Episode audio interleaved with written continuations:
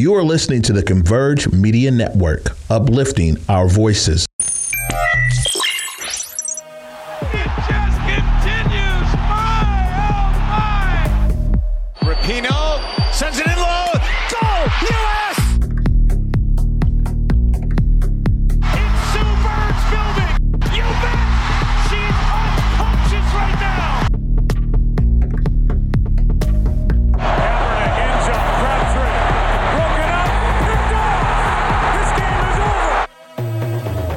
Everybody, and welcome back to Circling Seattle Sports on Converge Media. As you can see, Bell and I uh, are doing things as we did what a few weeks ago. We did this um, little virtual thing here, but regardless of that being said, uh, it's an interesting time here. I think over the past weekend, the Seahawks technically played a game. I know it was a mock game, so mm-hmm. it's kind of there, but it, it's a little odd that we've got a game next week. I mean, they go on the road to play Pittsburgh at uh, it's not Heinz Field anymore, so we don't want to call it Heinz Field, right? But they go to the Seahawks are going to play a game, and it's August, and the Mariners are playing meaningful games. The Storm are about to well, they got to finish out the regular season, but they're about to hit playoffs. The Kraken season starting to come around. The Sounders and the Rain are still underway, so it's a very active time here in Seattle sports. The weather's been great. It's still technically summer. So, with that being said, we're going to continue here into some Seahawks football uh, with that mock game, some news regarding Pete Carroll. Uh, mm-hmm. With that mm-hmm. being said, I'm going to throw it over to Bell here to get us started uh, with our gridiron news for our Seahawks. So, Bell, what uh, took place over the past week for our Seahawks? Well, Pete Carroll, as you may know, did have to serve some days in isolation due to being diagnosed with COVID. But since then, he has um, returned to the team. So it's good that he has recovered and we're glad to see him back. And as you said, the Seahawks had a mock game on Saturday, I believe. The team Team Blue won over Team Green, 17 to 13. Uh, team Blue was pri- primarily made out of starters. The quarterbacks for the game, Geno Smith and Drew Lock. Uh, Geno Smith ended the mock game with 10, went, he went 10 for 19 and had 94 yards. Drew Lock ha- went 18 for 27 and had 185 yards and one, one touchdown. So, if that gives us any clarity to how the two are standing and how that race is going, then might be a shoe in for Drew Lock here. what do you think, Chuck? I think. Uh I mean, obviously the signs are good there. I know that uh, what was interesting to me, Bill, I don't know if you saw it or not, but Geno Smith openly came out and said, you know, you know, with these competitions, things can get dicey. You know, I just saw a headline about Malik Willis, and I remember Ryan Tannehill basically saying it's not my job to mentor him, which is yeah. ludicrous, ridiculous. And I hope Malik Willis gets a starting job in Tennessee because of a comment like that. But also yes. to go back to it, Smith basically said, I want it to be known, put it on the record that I support Drew Lock. I've got his back. So it's good to know that there's that camaraderie there. And you just hope that obviously that is um, genuine. I don't doubt that it is genuine. Uh, but like you said, I mean, with the numbers, the numbers are good there. Uh, as we talked about since the trade um, from Denver, it seems like the media took it in Denver that Lock never got a true and fair shot. Mm-hmm. Pete Carroll talked about when he was at USC, when he had Carson Palmer. Carson necessarily wasn't the product that he became in the NFL. Carson Palmer had a great, extensive NFL career. But what Carroll was able to provide him with was a good defense and a strong running game. And that seems to be what they're trying to build in Seattle. I know that we look back at Charles Cross, our first round, first well, was a ninth overall pick. Uh, yes. He's been getting starting time. Uh, Abraham Lucas on the right tackle spot out of Washington State's been getting starting time. So you're seeing this uh, injection of youth into this team. I know just keeping up with it, cornerbacks Tariq Woolen and Coby Bryant have been active. So mm-hmm. it seems like they're trying to put it not only on offense, but as a team, give Drew Lock the keys to the car and just let give him the best support system that they can.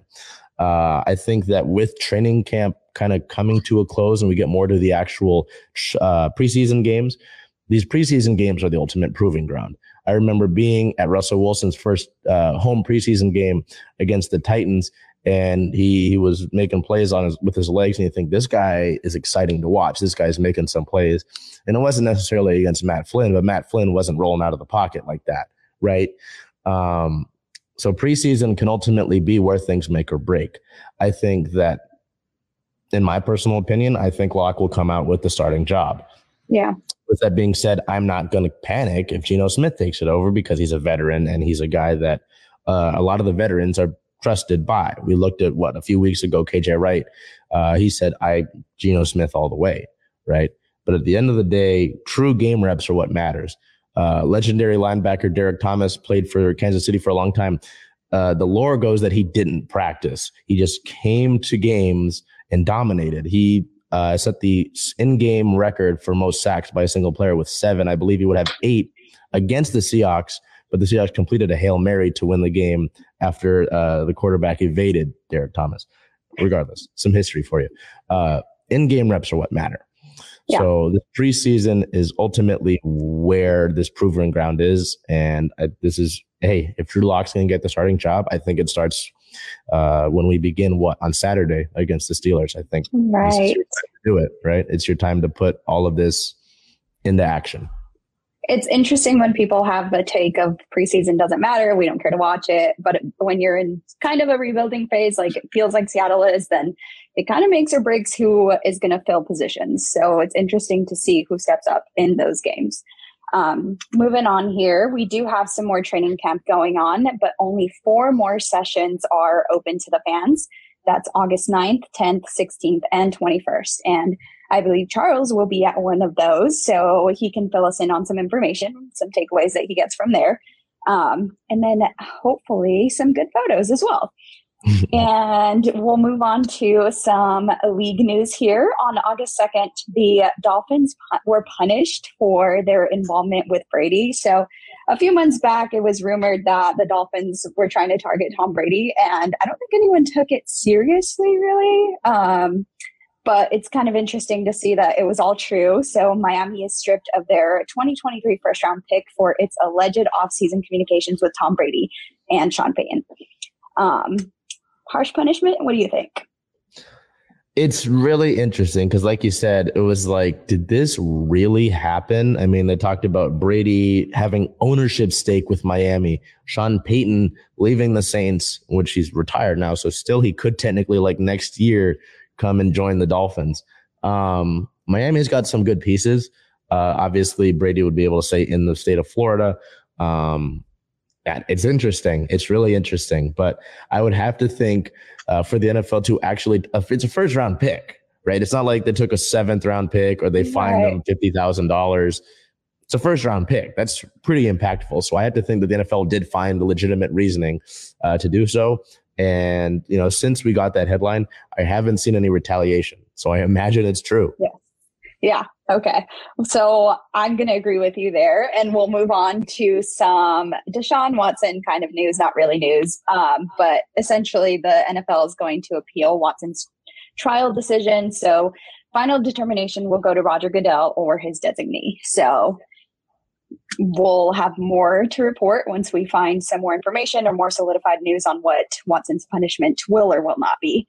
Moving on to August 7th here, the 49ers are in no rush to trade Garoppolo. San Francisco has no clear trade partner for Garoppolo and are willing to wait to cut down day for a move. So it seems like there's no sense of urgency in getting Garoppolo out of San Francisco, and who knows what offers they've received for Garoppolo. So looking ahead here, um, as Chuck mentioned, our first preseason game on the 13th at Pittsburgh. That's going to be at 4 p.m. and you can watch it on NFL Network.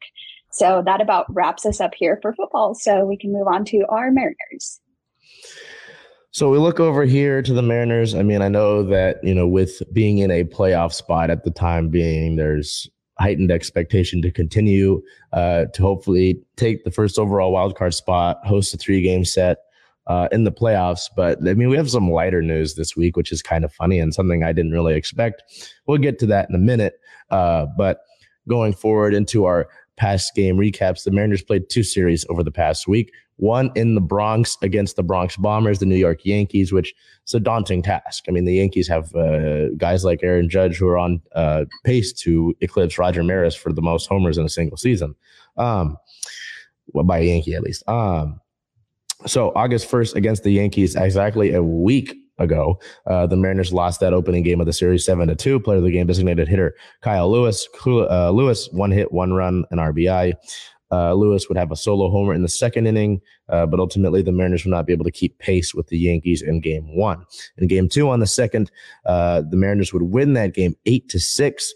Player of the game, first baseman Carlos Santana. Slamtana going one hit, one double, and three RBIs. And a, a big bounce back game. Again, this is in New York against the Yankees, uh, which is daunting in and of itself, as I mentioned, and they're able to split the series there. Going into the Wednesday matinee game uh, in New York uh, on the third, the Mariners would come out and kind of dominate that one, winning seven to three. Player of the game, third baseman A. Eugenio Suarez, uh, one hit, one run, three RBIs, and a three-run homer. So to set the stage. Uh, for this series, and then the one that the Mariners are about to play, uh, then over the next the course of today and the next two days, uh, again, the Yankees are tied with the Astros for the best records, well, the most wins in the American League. Um, not sure where the Dodgers are checking in uh, in the uh, in the National League, but the Yankees have talent all over their roster. They're the Bronx Bombers for a reason, and they've got a great pitching staff. With that being said, you can see in that third game on uh, August 3rd, the Mariners got after the Yankees and even the game before scoring eight runs. So it's it's really interesting to me. I've talked about it in articles before, but the Mariners offense can be very inconsistent, very Jekyll and Hyde like. You see they put up uh, three homers in the first inning against Gerrit Cole, who has struggled in the past year, I would say, to an extent, but he's still one of the top pitchers in the league. Uh, you've got one of the better rotations. The Yankees acquired Frankie Montas from the Athletics over the trade deadline. I know they wanted Luis Castillo, but couldn't get the deal done, as you saw the Mariners did. Um, but ultimately, that was an impressive series to win, which kind of makes this next series back home against the Angels a little frustrating because you see what you did just a day ago or so, right? And you come into the series back home at T-Mobile Park and you say, what happened? Why are we? It's almost like you're playing down to the other team's level. We go to the Angels series, which is a four game set over the weekend. Uh, August 5th versus the Angels in game one was a narrow loss, four to three. The Mariners would go down three to nothing early uh, storm back in the ninth inning and lose an extra innings. Player of the game, first baseman Ty France. France had one hit, uh, but two RBIs. That two RBI base hit in the bottom of the ninth tied the game up for Seattle and would send things to extra innings. Uh, as I mentioned, though, unfortunately losing in the 10th. Uh, August 6th versus the Mariners, pardon me, versus the Angels in game one of a split doubleheader. Uh, the Mariners would win game one, two to one. Uh, so a nice narrow game there, bouncing back from that loss last night.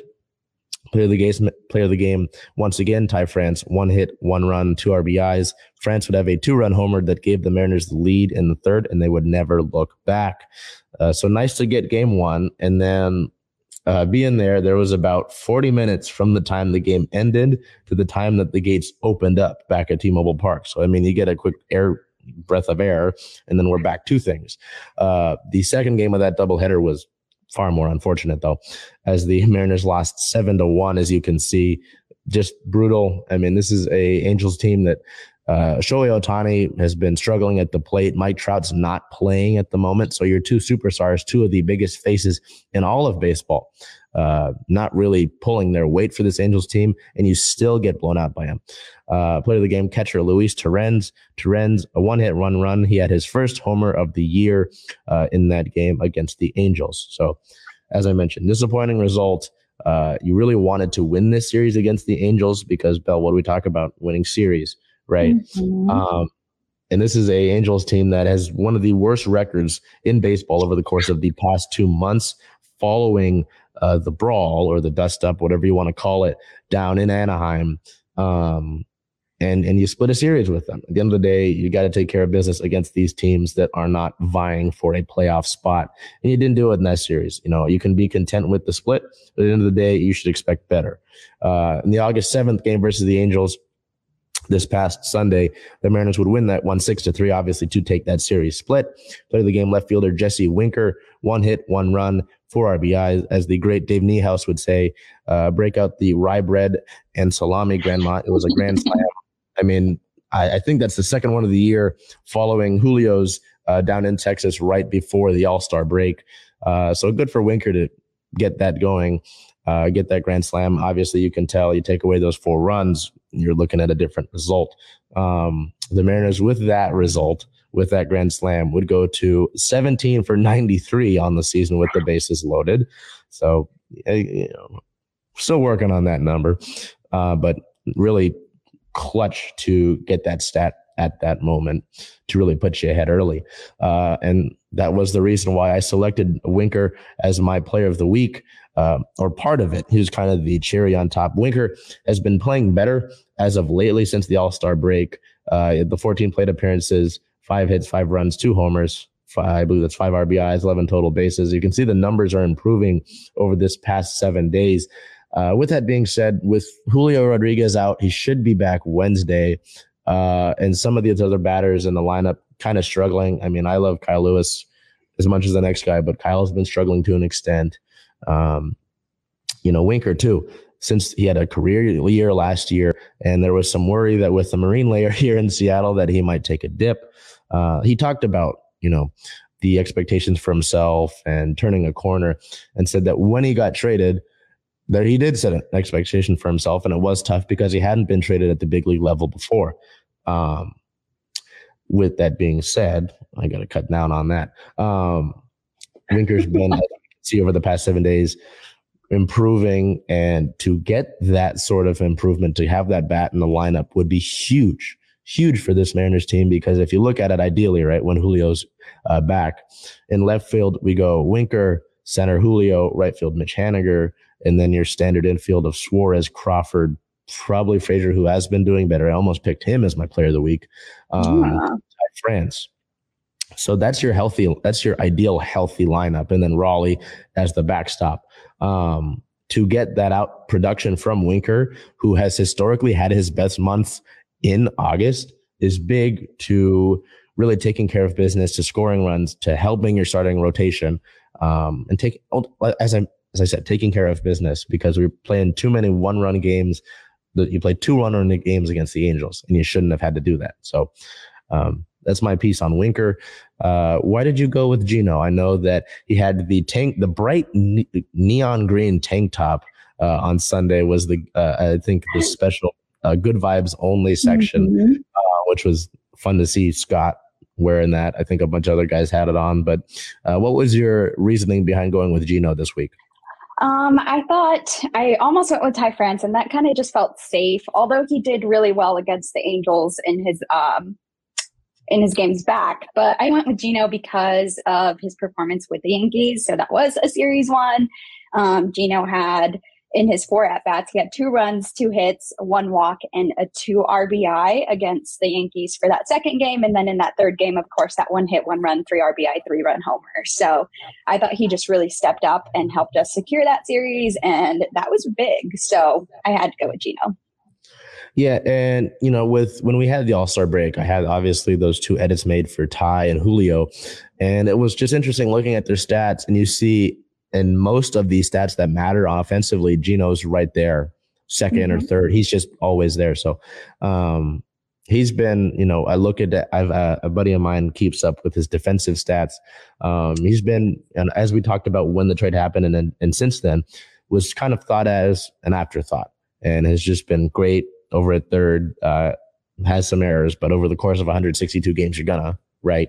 Um, so it's it's it's really cool to have Geno on this team because it seems like he really fits in with this clubhouse. So I don't blame you for that choice this week, as you mentioned, being coming up big in that series against New York on the road. Mm-hmm. Uh, continuing here uh, with injury related news, had an update from Dipoto on the fourth. Jerry Dipoto said that he expects Ty France to be in the lineup on Friday, which he was. And they were waiting for Mitch Haniger to tell them that he is ready to return and he would play in game two of the Angels doubleheader on Saturday and has been in the lineup since. Uh, I think he's been pretty productive as well, I believe. Uh, following along with that Mariners game on Sunday, Mitch was getting on base. I know he had a single and a walk. So, I mean, that's instant once you get guys back. I know that uh, surrounding after the trade for Luis Castillo, Jerry Dipoto said, we're not necessarily looking too hard for another bat because we know we're going to get Mitch Haniger back. So is that working out? I'd say it's too early to tell, but um, having Mitch back is certainly a great presence. And, you know, it's not anything on Sam Haggerty, who's been playing in right pretty often. I think Haggerty's played up pretty well, but Mitch is your guy in right field. Uh, to have Haggerty come off the bench is a luxury to an extent. So it's it's great to have Mitch back in the lineup. Uh, speaking of the trade deadline, we look into team related news here. And the Mariners, uh, after the Luis Castillo trade, didn't make anything too uh, groundbreaking trade wise, uh, but did acquire some interesting names. Uh, on the second, the team acquired catcher Curt Casali from the San Francisco Giants in exchange for right-handed pitcher Michael Stryffeler. Uh, Casali overall in his career has been a solid backup, having to take over for the Giants due to Joey Bart being injured. Um, but Casali has also been injured.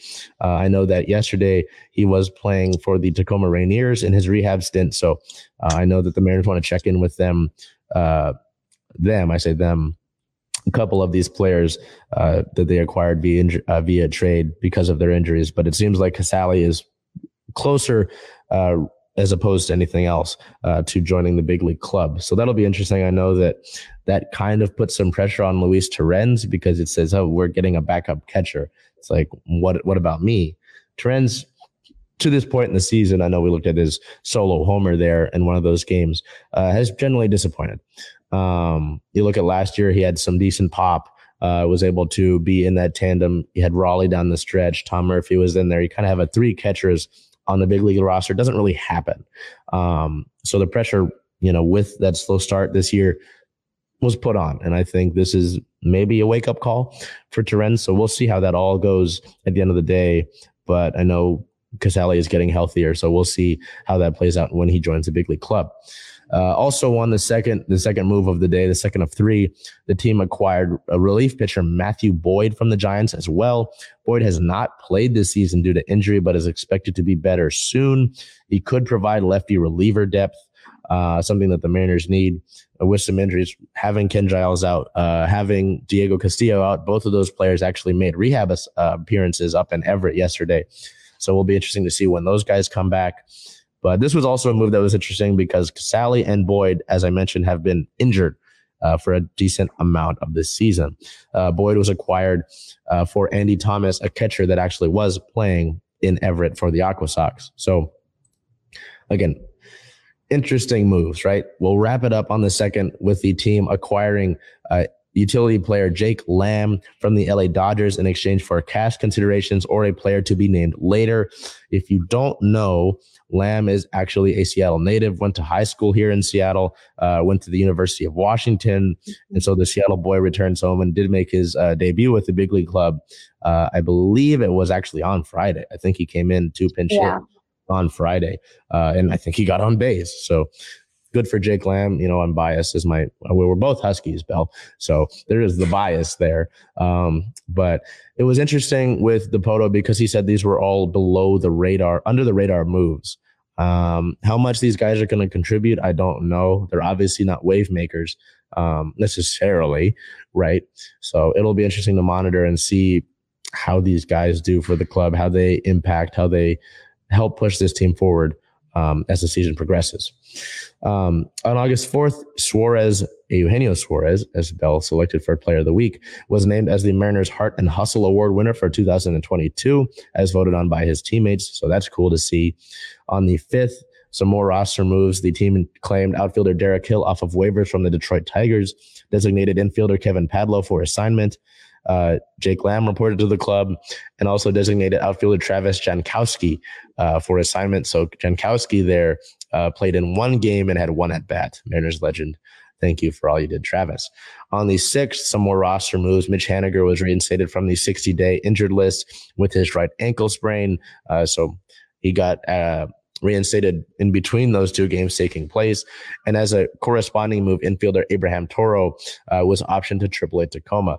I'll say really quickly, I know Toro's provided some great moments. He seems to have an uncanny knack to provide offense late in the game, but he's he struggled for the mm-hmm. majority of this season. He struggled. So I don't think this is a bad thing. It never hurts to say, hey, you're just going to be down with Tacoma. You're going to be down with the AAA team work on some things and we can have a spot for you. At the end of the day, it's just, as I mentioned, it's just Tacoma. If they need him, they can call him up relatively quick. It's happened before.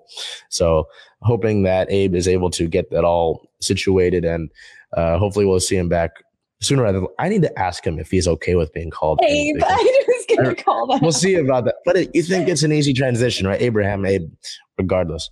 Um, the news that I was talking about when we got to the head of the Mariners section was that the team adopted a dugout dog. Uh, his name is Tucker, as you can see in the photo here. He's a four year old lab slash retriever mix. He was adopted by the clubhouse from Okan Dogs. Uh, he plans to be around the clubhouse, be around the ballpark, travel with the team, is what I read as well. Wow. Uh, so that'll be interesting there was a funny quote. There has been no comment by the Mariner Moose, so we'll have to see hmm. how that all sorts itself out.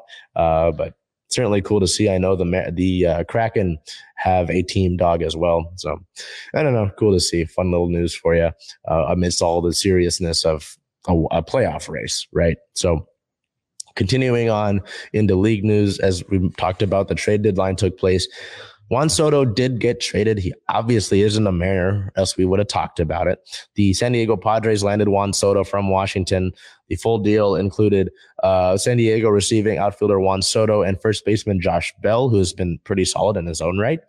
Uh, and Washington receives a slew of prospects and one big league player.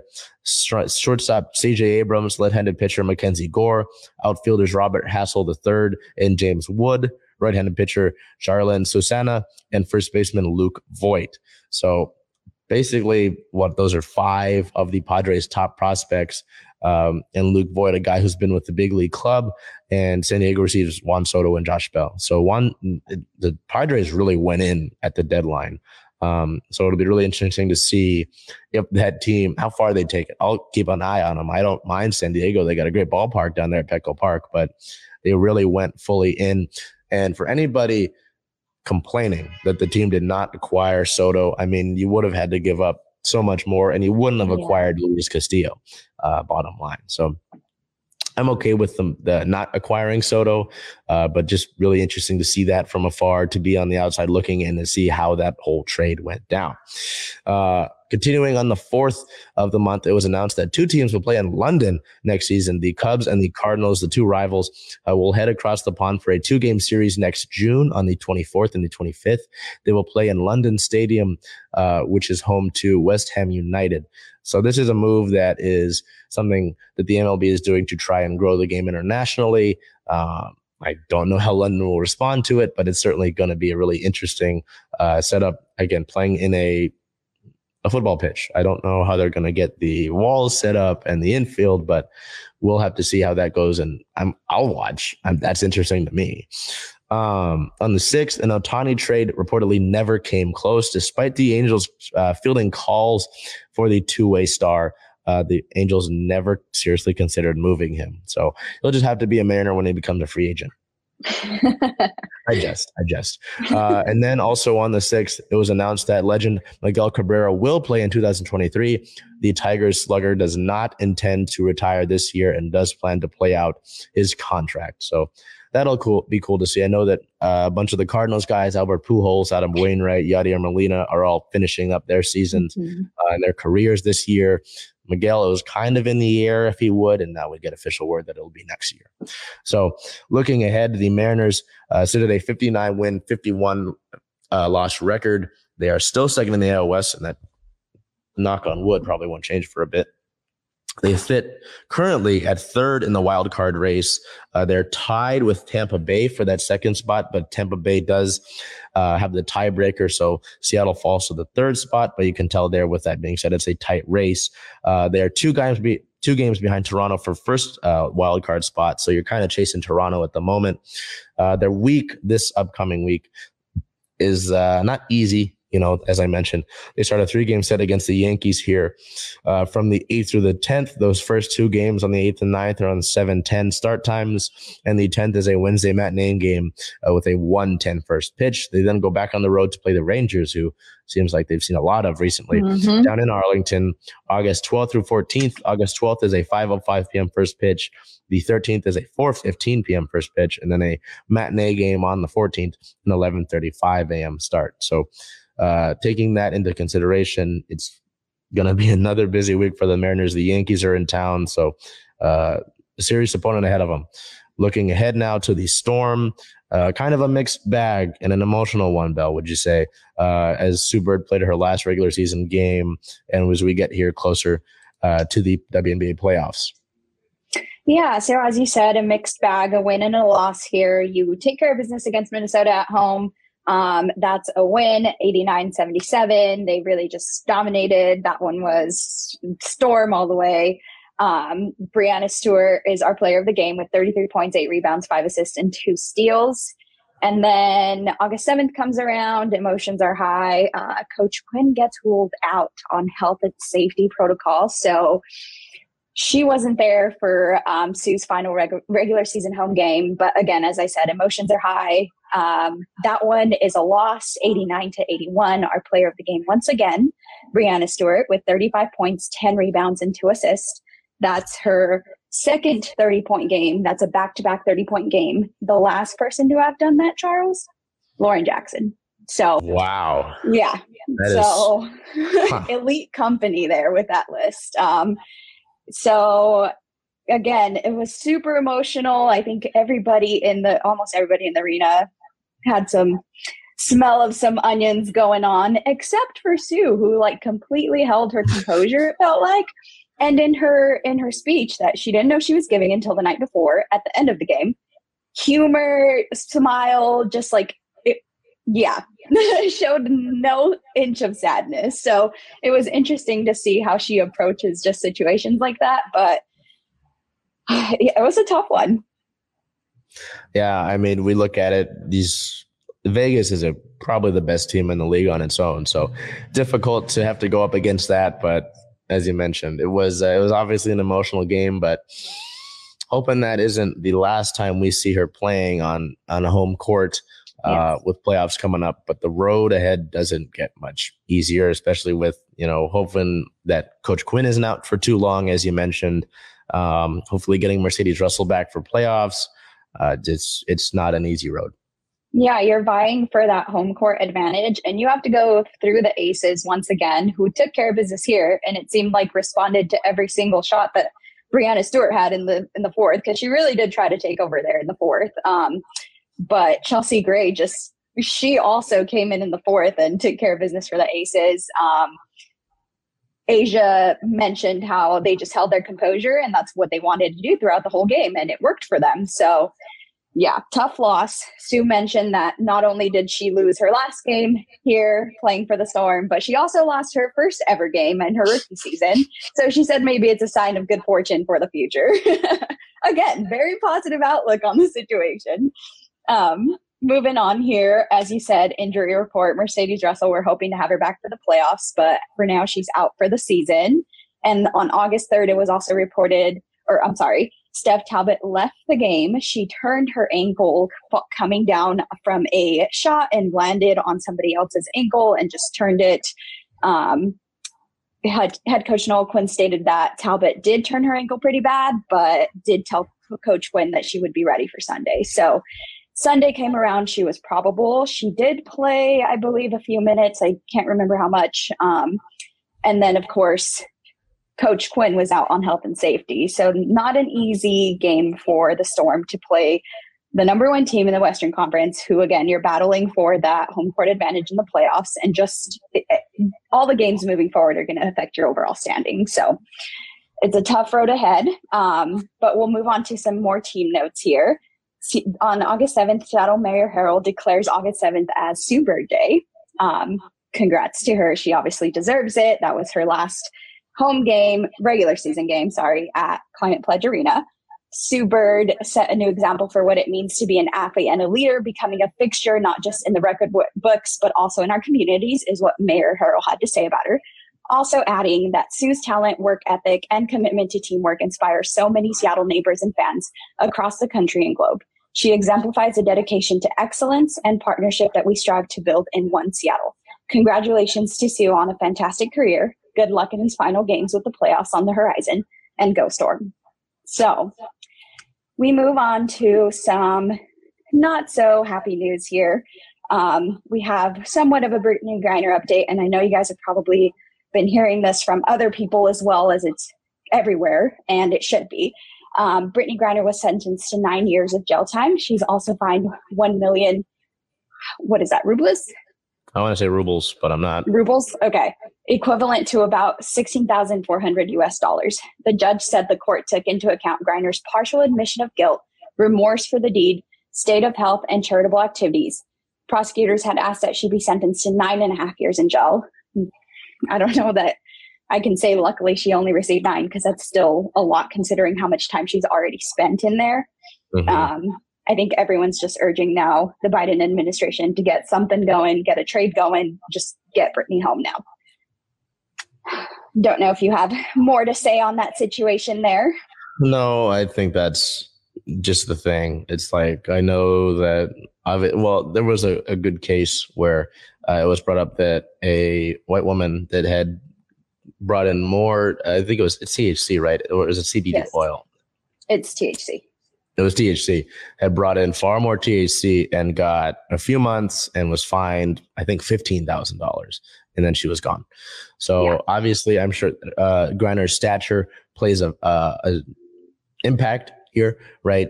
And you know, with who Russia wants back in a trade, it obviously it's like, hey, we've got her, you've got something we want, right? Um, so no, I mean, we've been talking about this for weeks, right? Um, and it's just, yeah, it's like, how much can the administration do? How much will Russia let them do? Um, so it's just obviously really tough. And I didn't think back when we started uh, the season that we would be, you know, discussing this unfortunate situation in August. So well into the season, yeah. Looking ahead here, we'll move back to the Storm. Our record sits at 20 and 13. We're three three games behind Las Vegas for first, second in the Western Conference there. And looking ahead, August 9th, not a, like we said, not an easy road. August 9th, they travel to Chicago. That's a 5 p.m. game. On the 12th, they face the Lynx again at 5 p.m. And then on the 14th, once again the Aces at 12 p.m. And that is the last regular season game. So these next three games determine a lot for the Storm. And we just hope that we get to see them here at Climate Pledge for a, a playoff game.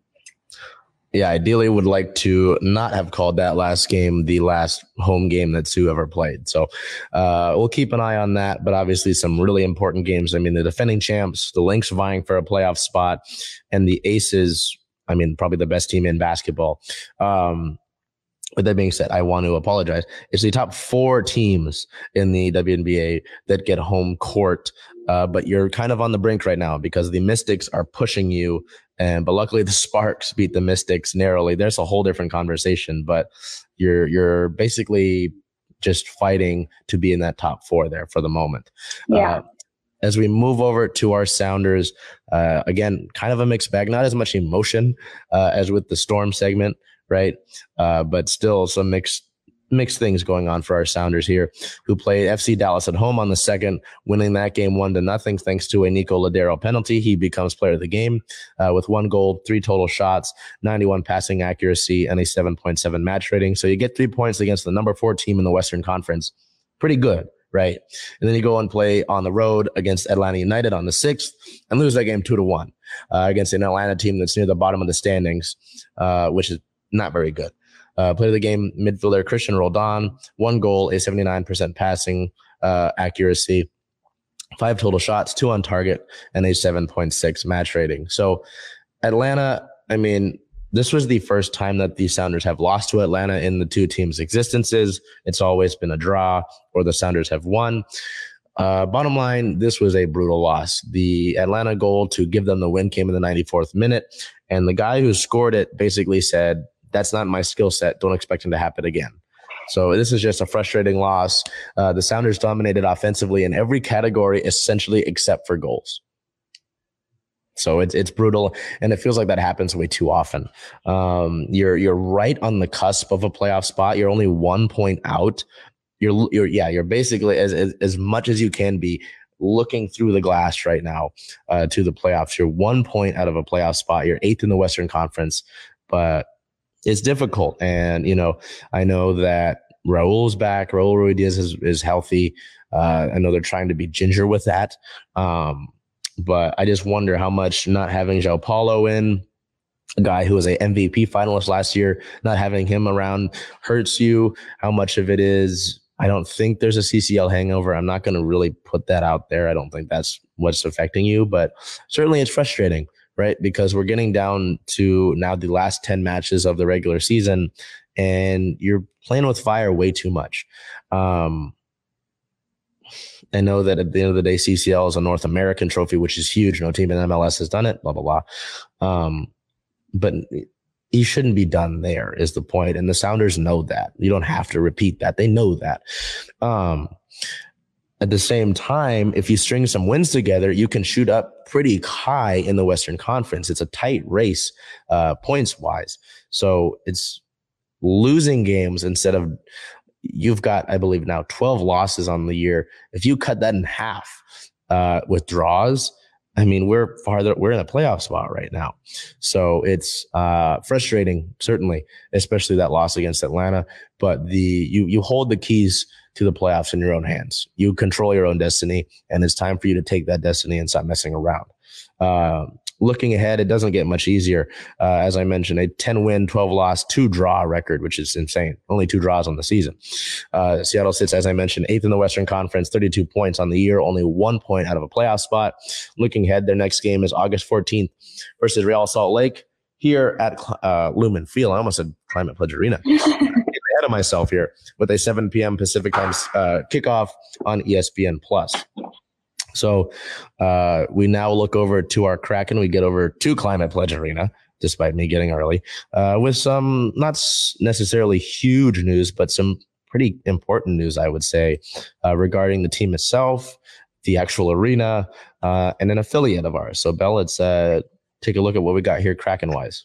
Yeah, some team news here. Jeff Tambellini has been named the organization's director of player development. Prior to joining the Kraken, Tambellini spent two seasons, 2021 to and 21-22, working as a scout for Tampa Bay, specifically assisting the Lightning with NCAA recruiting.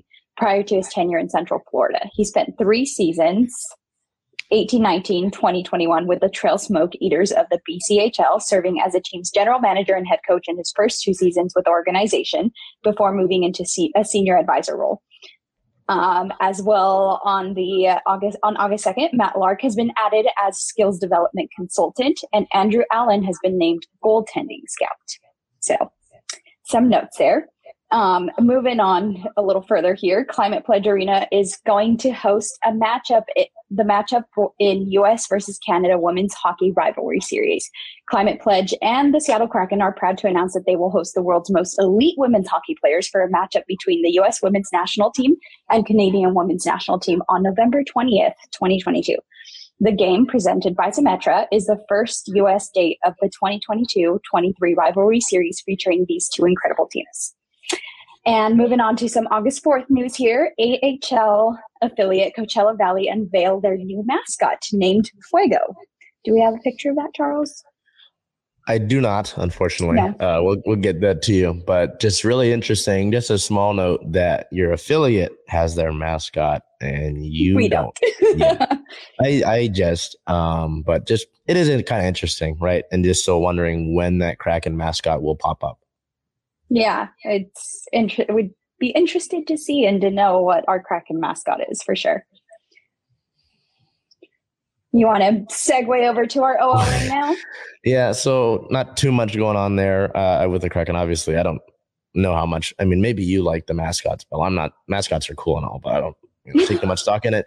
I take more of a look at the uh, women's hockey excuse me rivalry series i mean us the us and the uh, canadian teams are two at when the Olympics ever come around, they're the two top teams in women's hockey, and to have them here at Climate Pledge will be pretty incredible uh, as Seattle continues to regrow its hockey uh, namesake, I guess, you know, the history that's here and continue to push that forward. So looking over to our Reign, as Bell mentioned, uh, again, kind of a mixed bag, more of on the disappointed side. Um, the Reign played two matches uh, over the past week, one on the road uh, and one back at home. The uh, road game was August 2nd at Racing Louisville. That was a one to one draw that, you know, it was tough. The both of these games, tough to get a lead early on and then concede and either come with a draw and then a loss, as you can see. They're the game for the game uh, against Louisville. Forward Megan Rapinoe, one assist, 81% passing accuracy, five chances created, and an 8.5 match rating. Uh, August 7th versus Houston back at home, and Kim Little's last game on her loan, unfortunately. Uh, Seattle. The Reign would lose that one two to one. Player of the game again, Megan Rapinoe. Rapinoe this time uh, one goal, so her first goal of the 2022 season, an 8.3 match rating, two chances created, and five total shots. It's frustrating uh, because the Reign continue to have the issue of putting a ton of offensive attack on their opponents and not being able to finish it.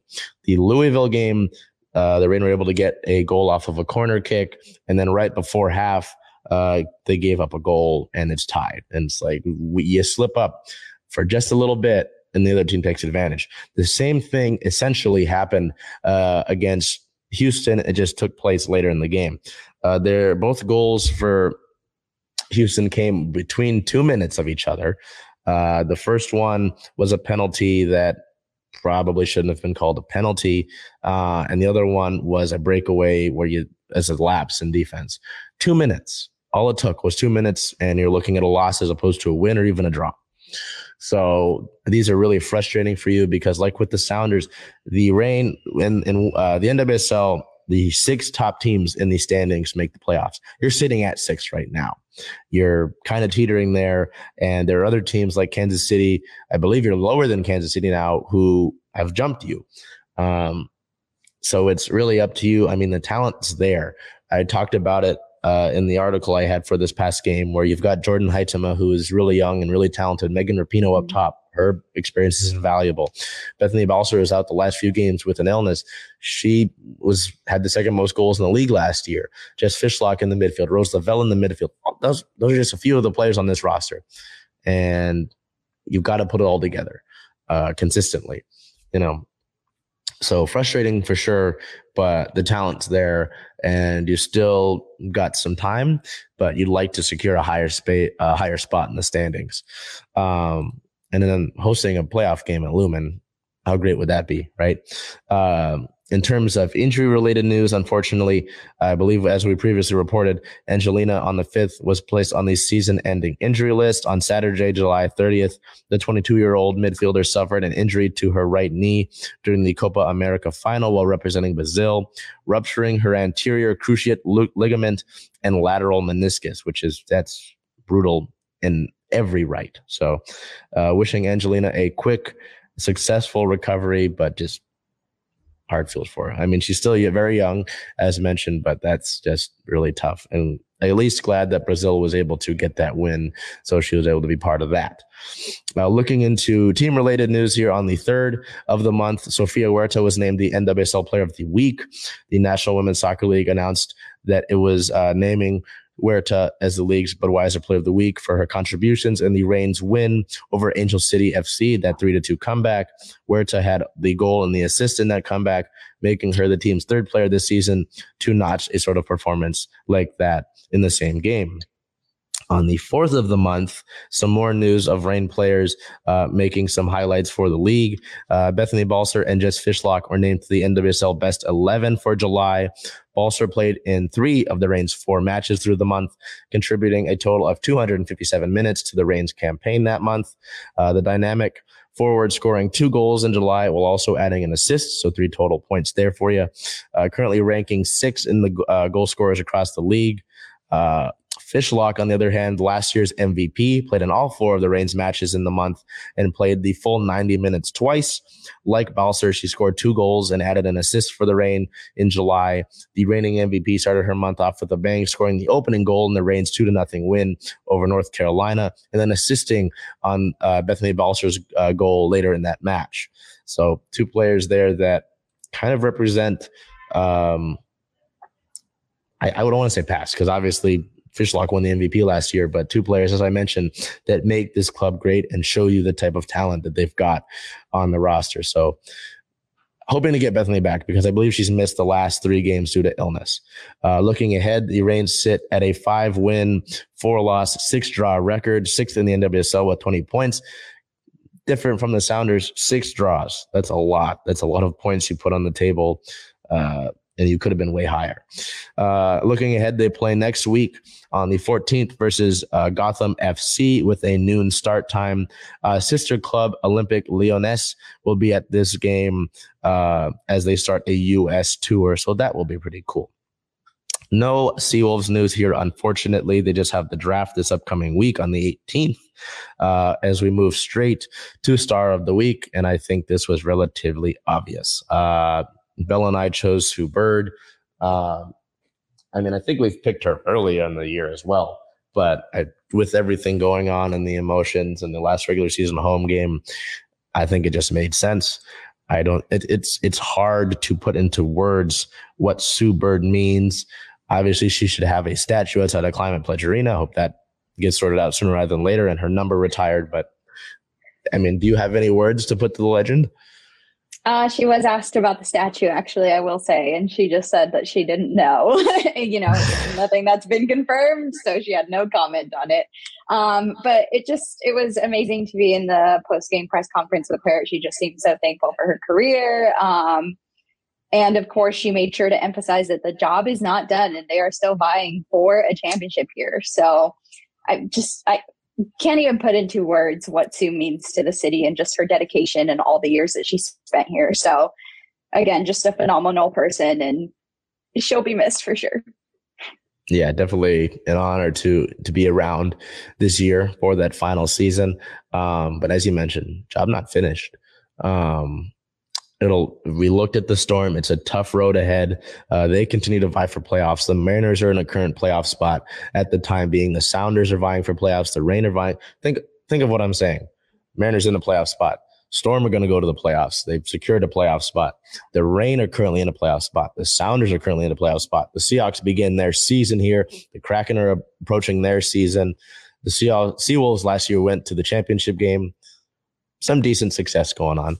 So, with that being said, I want to thank you all uh, for joining us for Circling Seattle Sports on Converge Media. Thank your people that help you make your show go forward. Curtis being here today for us, uh, Belle joining us virtually, uh, and all she does. Um, all our photographers that we work with. Uh, mm-hmm. Just excited to see where we continue to bring things and to have all this success going on. I mean, it makes our job easier, right? It makes it more enjoyable. Uh, with it that does. being said, uh, we'll see you what on the 15th of August, the middle of the month. It's, we're in August. By the time this we I blink, we're going to be in December, and the Seahawks are going to be doing whatever they're doing. Mm. Um, so until we see you next week, I, I, mean it's 80, so I don't say take care of yourself too much. It shouldn't be that hot, uh, but stay cool, hydrate, uh, take care of yourself, and do whatever you can to make today a great day. We'll see you later.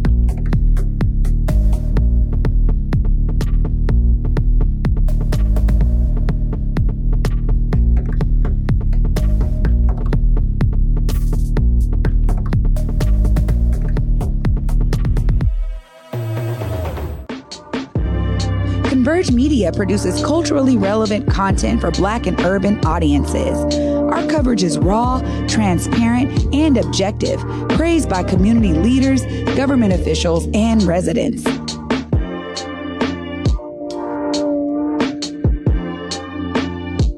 Support Converge Media today via Venmo, Cash App, or PayPal at Converge Media.